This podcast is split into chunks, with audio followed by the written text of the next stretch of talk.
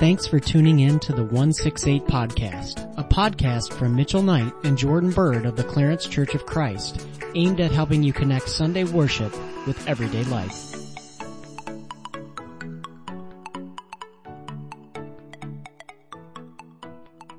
Welcome everybody to the 168 podcast. Today, Mitch and I are going to talk about the subject of meeting together and how that is part of being a follower of Jesus and just the idea of um, gathering together with other followers of Jesus. Now, the clearest place where this comes up is Sunday morning. Probably if you asked almost any follower of Jesus, when do you gather with other followers of Jesus? probably the most immediate answer is going to be like on Sunday morning. So we want to talk about how, yes, that's important, but then how does that idea flow out in scripture in maybe broader ways than just Sunday worship? Uh, Mitch, do you want to kind of take us in a direction for that? I know we talked about a couple different verses. If you want to start one and we'll kind of go from there. Yeah. So I think this matches the theme of our podcast quite a bit because we're talking about connecting corporate worship and uh, everyday discipleship and meeting together is one of those things that happens on Sunday but needs to happen outside of Sunday as well. And it's encouraged and um, we're prompted toward it because it's healthy for us. It's something that we need. Um, and I think uh, where it says, and let us consider how we may spur one another on toward love and good deeds, not giving up meeting together as some are in the habit of doing, but encouraging one another and all the more as you see the day approaching. So I think sometimes, you know, at least the way I was raised, you know, I talked about this last Sunday about kind of getting ingrained in the Catholic Church, like, and some of that doctrine meeting together wasn't something that I necessarily looked forward to. It was something that I looked at as more of a religious experience and uh, just in the sense of like tradition and we kind of did it out of a sense of obligation or duty. But in this scripture, we're talking about encouraging one another, which takes many different forms, right? Um, you know, whether that's recreation or whether that's service opportunities. Um, there are many different ways that we can plug in with one another. And I think the Bible really encourages the worldview that we really are each other's brothers and sisters and we have a family dynamic that is very unique and it's a powerful point to our witness, which is why if we're only meeting together on a Sunday, right, and we're only in the view of other Christians, that can be kind of detrimental to our witness. I mean, people want to see our light shine. We're, you know, the light, the city on the hill that can't be hidden, the salt of the earth, right? we are supposed to be out there and the way that we love one another, the way that we encourage one another and spur each other on toward love and good deeds is kind of how we show that to other people. We have a really unique family dynamic because we've all been, as Mike Bowers has said many times, adopted into God's family. So I think, uh, those are just some of my opening thoughts, but, um, did you have anything you wanted to add on that? Yeah, just your, your comment there just toward the end made me think of how this conversation can easily go to maybe influencing someone or causing someone's thoughts to be like, well, so it's not about Sunday morning, then it's about all this other stuff. And part of our conversation, I think just in us talking earlier is like, it's not a one or the other. it's a, there's a balance or there's a, a the broad nature in which all of these realities, all of these gatherings or all of these interactions contribute to the other. And so like what we do on Sunday influences our relationships throughout the week or our relationships throughout the week end up impacting how we worship on Sunday and they all like interact and contribute toward the other. So it's not about one or the other, but talking about like the, the witness of a follower of Jesus and, and where that is shown. And in some ways, yeah, that can be shown in a weekly sense or during the week, I should say by how we follow Jesus at our job or in school or how people see us kind of throughout the week and not just at the church building on Sunday morning. But there is a sense in which scripture does view the gathering as a, a corporate witness to the rest of the world. I mean, you can even see this architecturally you look throughout history. This is one of the reasons where like steeples and things like that with churches are, are part of their structure because it became a a visual signal of like there's a body of Christ or followers of Jesus in this community. The steeple obviously or the architecture, of the building isn't the end all be all or really the most important thing. It, it more symbolizes the people that gather in that specific space. But you still see that it, there's a function in which the body of Christ, like the entirety of the body of Christ locally is to be known in a community, not just by the individual people. But even in uh, Paul's writings in the New Testament, I want to say it's, yeah, I'm pretty sure it's in Corinthians because it's in the section where it's talk, where he talks about the gifts of the Holy Spirit and in one sense it's about the, it's the passage about speaking in tongues and interpreting tongues and not to get into that whole subject, but within that whole section is this dynamic of if someone from outside of the church body comes into your gathering and they hear you speaking in a way in which they can't understand clearly, it's not fruitful or beneficial for them. And so Paul goes to talk about how you need to talk or engage in a way on, on a, on your, in your Sunday worship or in your wor- weekly worship where you all gather together in a way in which an outsider, if they came in, could understand what you're talking about. So they, they could hear in a plain sense the good news of who Jesus is.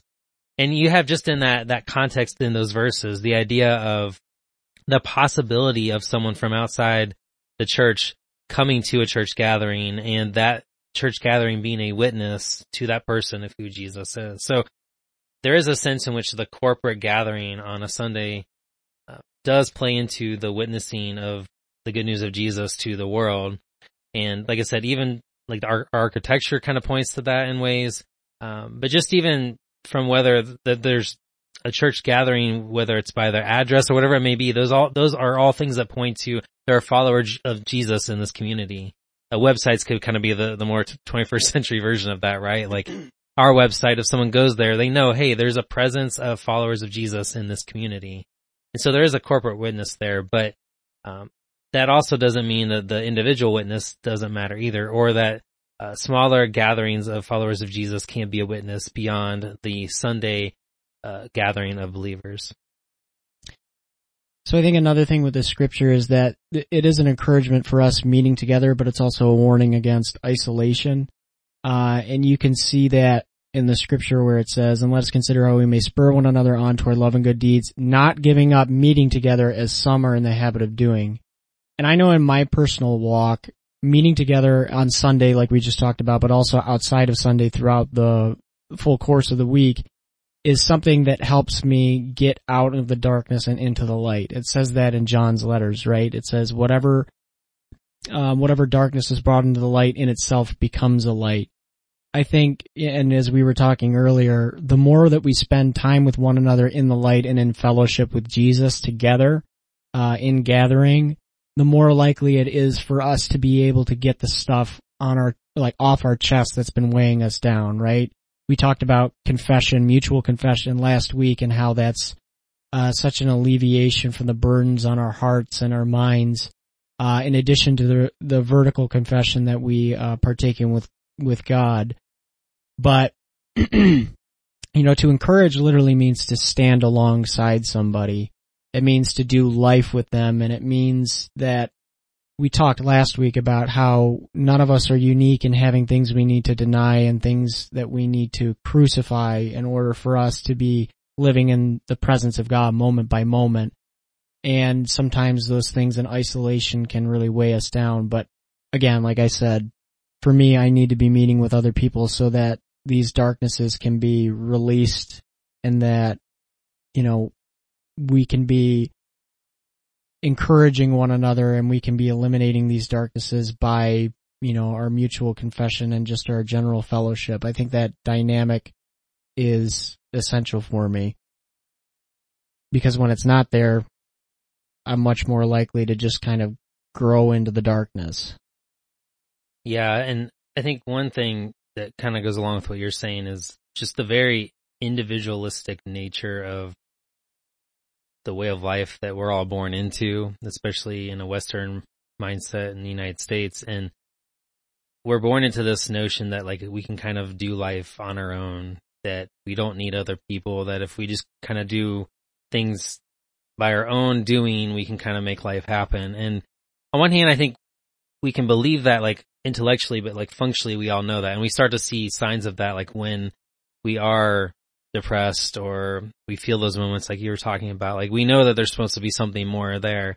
But even scripturally, we see the dynamic that we're all meant to function within community or relation with other people, even at the most base level, like on a family level, all the way back to Genesis, just Adam and being given Eve, you know, as a gift from God of, of a helpmate, of, of someone to do life with that, you know, man is not meant to live alone or it's not good for him to be alone.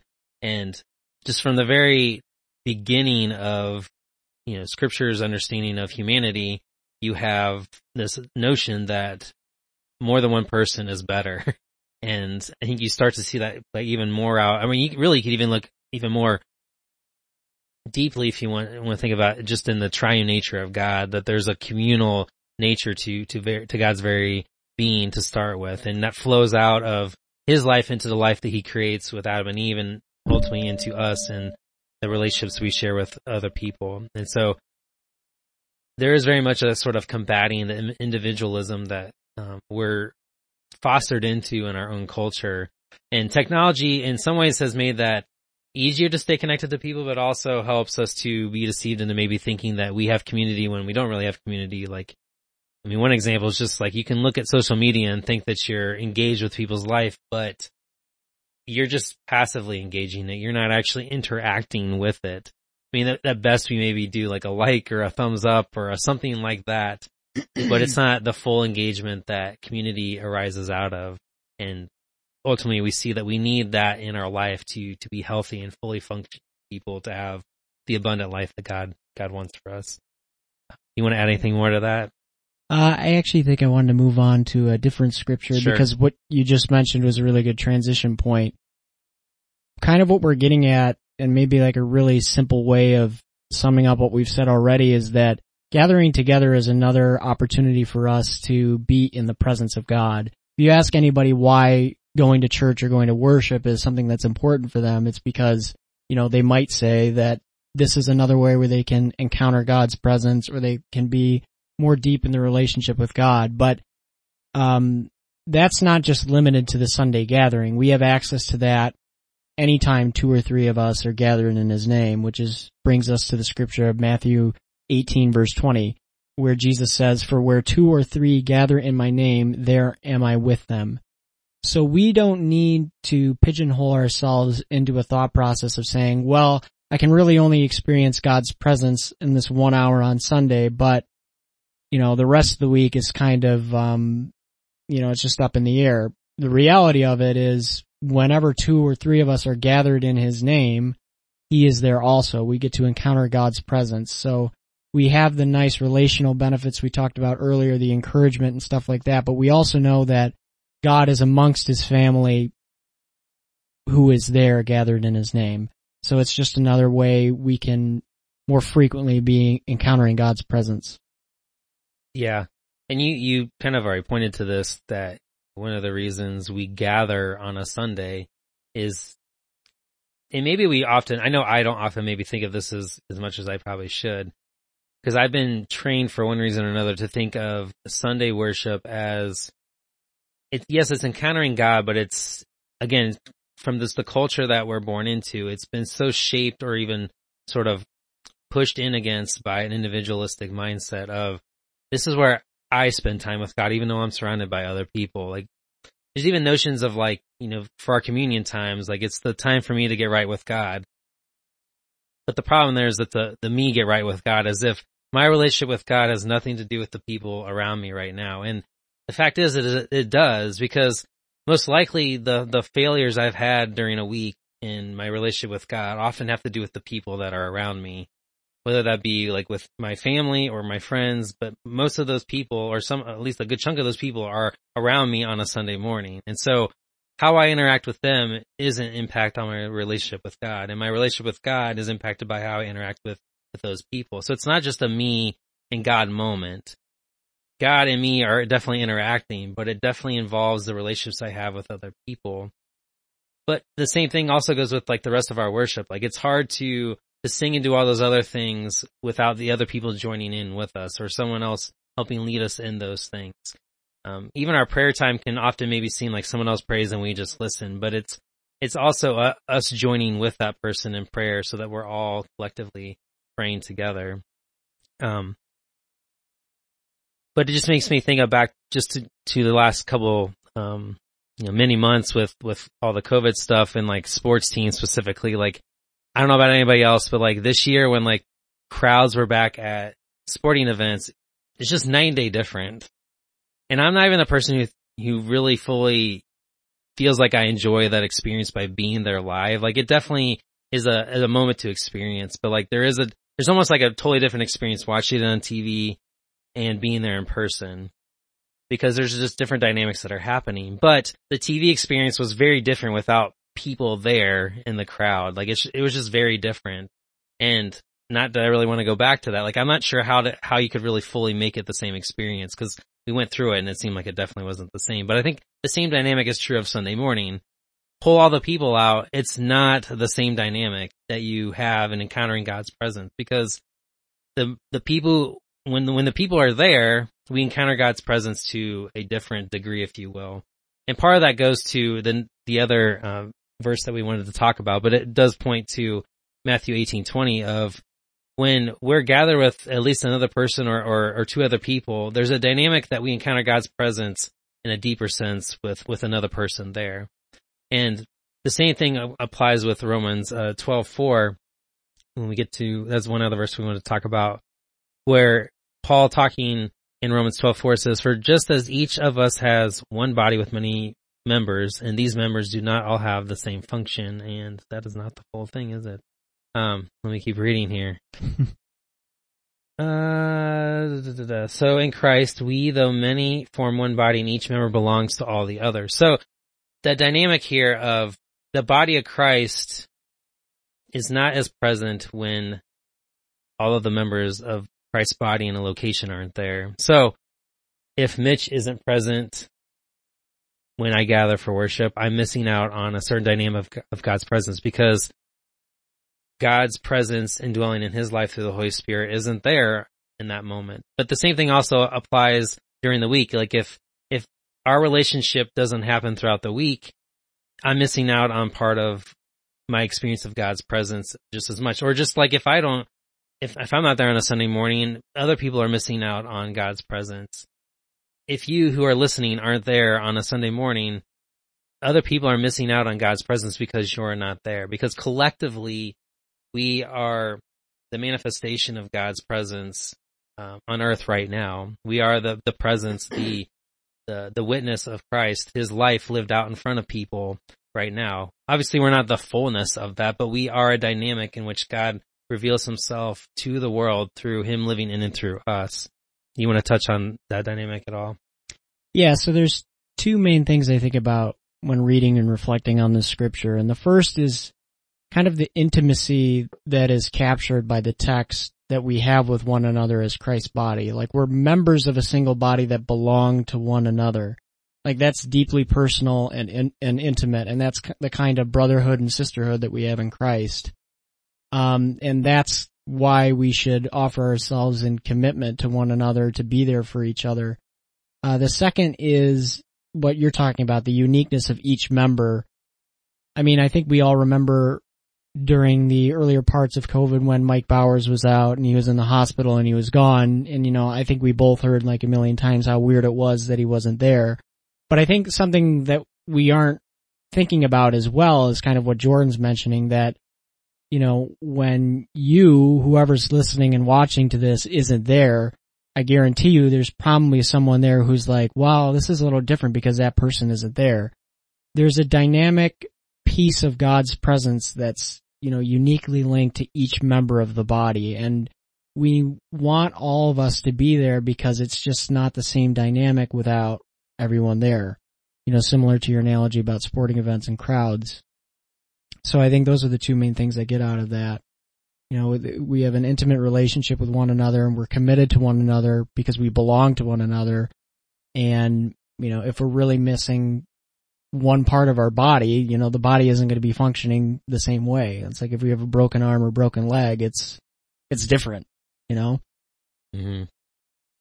I think going back to the Hebrews passage for a moment, one thing that um, stands out there is just the whole idea that the writer here is writing about those who are thinking about not gathering anymore and the idea that a person would need to be spurred toward maintaining the, the life of following Jesus, you know, toward love and good deeds.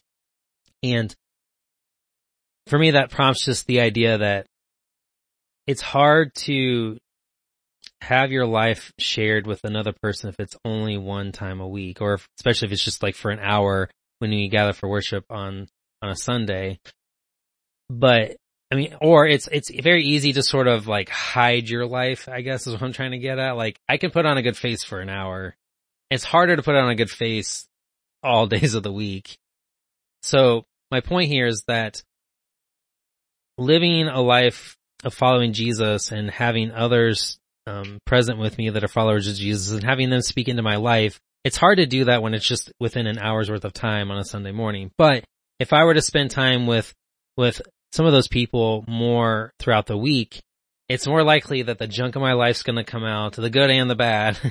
Um, the good things where I can, you know, we have this mutual benefit to each other where we can boast for each other, but also the junk of my life's going to come out where my selfishness, my pride, my anger, all those different things that God needs to continue to sharpen down and to, to whittle away and to mold me more into the kind of person he wants me to be that looks more like Christ. Those things come up that other people in my life, like if Mitch and I interact more throughout the week, he's able to see those things and to help call those things out or to kind of notice when I'm down or whatever it may be to where he can speak the good news of Jesus into my life or call me to say, Hey, I'm not sure that, you know, you're living the most healthful life or the most bountiful life you could have because you're allowing this thing to take priority in your life or whatever it may be. But those things don't happen as easily when you only interact with people, you know, for an hour during one day of the week. But the more often we can act, interact with followers of Jesus, the more likely those things can come out that others are allowed and, and it, and it's a trusting relationship that we have with people, right? Like it's not just like meeting up with any person and we're allowing them to kind of call this stuff out. It's, it's someone we have a trusting relationship with. And I know Mitch and I kind of have this dynamic with, with our relationship that, um, we just are sharing stuff about life, like what happened within the day or two that we haven't interacted together, whatever it may be those daily occurrences come out and they can be mundane things. They could be just emotional things that we can see on each other's face or in their, our attitude toward each other, whatever it may be. Those things are allowed to come to the surface because we have a relationship beyond just Sunday morning. So that's one other thing that, that stands out to me from, from this Hebrews passage that also goes along with what we're talking about. Do you want to tag on to that idea? Yeah, so I think we were going to get a little more like personal and kind of going over our dynamic as maybe a means to encourage you in some ways that you can plug into the body and you can help, you know, to serve one another and encourage one another. I think for us, you know, there's texting, there's video chatting, there's calling, but there's also a lot of in-person gathering. Like, you know, I'll go to Jordan's house. He'll come to mine for the podcast. He'll offer me a shower. You know, sometimes we'll when your bathroom's getting renovated. when my bathroom's getting renovated and I don't have a shower and I I smell like an ogre.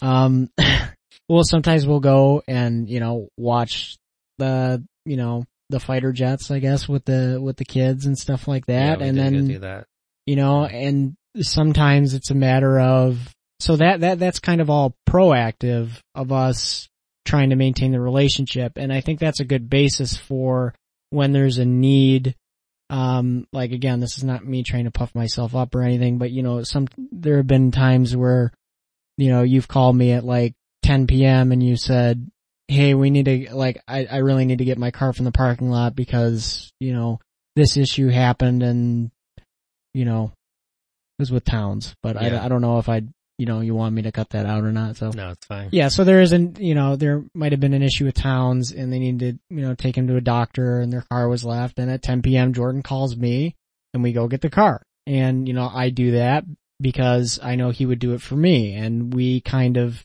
there's that body, um, experience there. There's that self-giving service. There's that experience of Jesus' self-giving love between each member of the body. Um, so I guess it can be something simple, you know, when it comes to recreation, getting invited to someone's house, you know, to watch a football game. Mike has done that a lot. That's a great way to plug in with the body.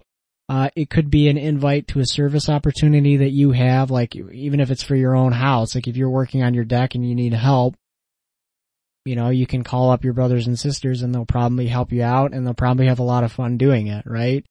Um, just little things like that I find are good ways for me to plug into the body. And I'm probably the first person that could tell you that I'm guilty of, you know, on some occasions being self-centered and withdrawing into my shell. But I also notice that when I do that, instead of plugging into the body and meeting together with other Christians and encouraging them and being encouraged, that I'm more willing to participate in things that are not going to be beneficial in my relationship with God and also prevent me from experience the fullness, experiencing the fullness of God on that day where, you know, if I had done these things with other people, I probably would have been in his presence more profoundly than, you know, acting on more selfish impulses, I guess. So those are my yeah. thoughts on it. You want to add anything? Yeah, I think a lot of this, I mean, my guess is some people are thinking like, I'm not sure how I'd fit that kind of, those kind of relationships into my schedule right now. And it may mean that like something has to be moved around or given a different priority. Cause yeah, like if this kind of dynamic with other people in the body of Christ isn't a priority, it doesn't just happen magically. It has to be something that's a priority. I mean, maybe just to compare it to something else, like most of us in this area will make time to be at a TV or to be at a stadium on a Sunday during football season to watch the Bills play.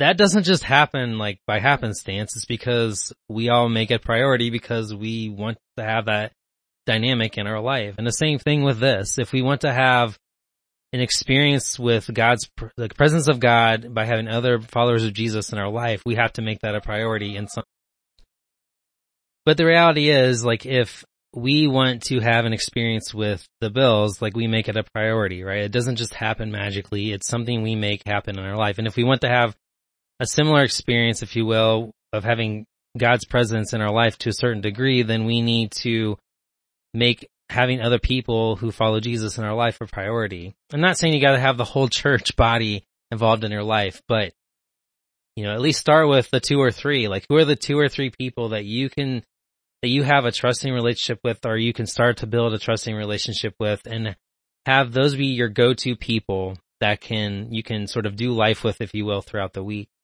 And I mean, the beauty of living in the age we live in is there's a variety of ways in which you can stay in touch with other people. It doesn't have to be like meeting for a meal or in person all the time. Ideally, that stuff will allow you to have the most interaction with another person or that person with you but there are ways in which we can interact with, with one another in a mediated way, whether that's through texting or phone calls or video chatting or social media, whatever it may be. There's a variety of ways we can interact with other people that can look forward to the times we can be in person with, with other people.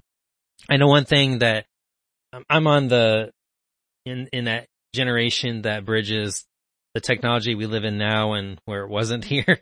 So I'm on the early end of the uh, millennial stage where I can remember when I was really young, like my family didn't have a computer. Like I remember like getting the internet and like living with the, the internet and having that now become like it's, you know, it's hard to think like life without the internet.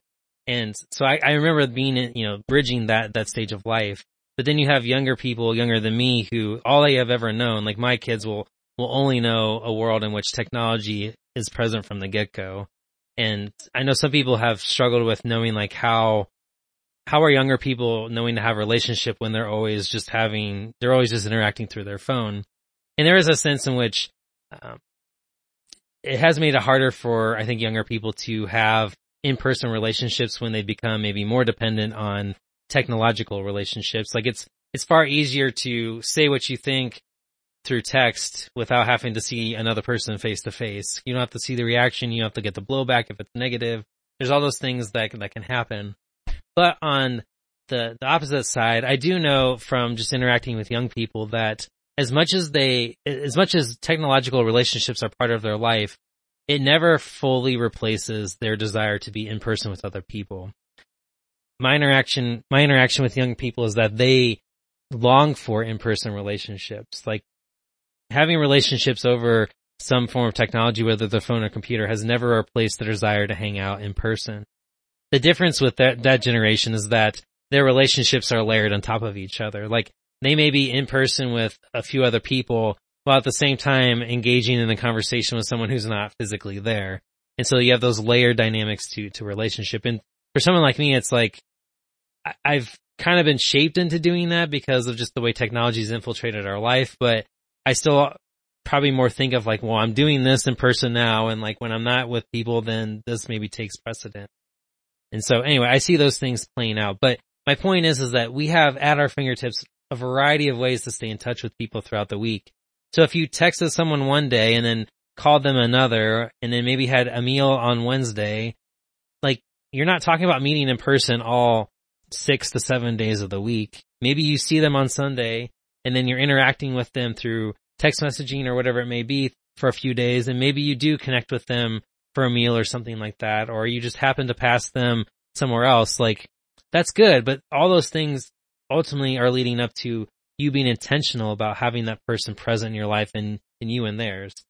And anyway, I, I think we can often make excuses of like, well, there's just no way I could ever make that happen. And a lot of it just comes down to making it a priority in our lives to have people in the body of Christ present in our life beyond just Sunday morning. But even Sunday morning has to be a priority, right? Like if we don't make that an intentional habit, we're not going to do it. So as much as meeting people throughout the week is important, it's just as important to have interaction with people on Sunday morning. Um, cause Sunday morning is where we become regrounded into the way of life that we live out as a follower of Jesus with those people throughout the week. And then as we have those interactions, we are able to be a witness to the life of Christ to the people around us. You want to add on anything more to that idea? No, I, I don't think I have any more thoughts. Thank you for joining us on another episode of the 168 podcast, and we'll see you next time. Bye, everybody.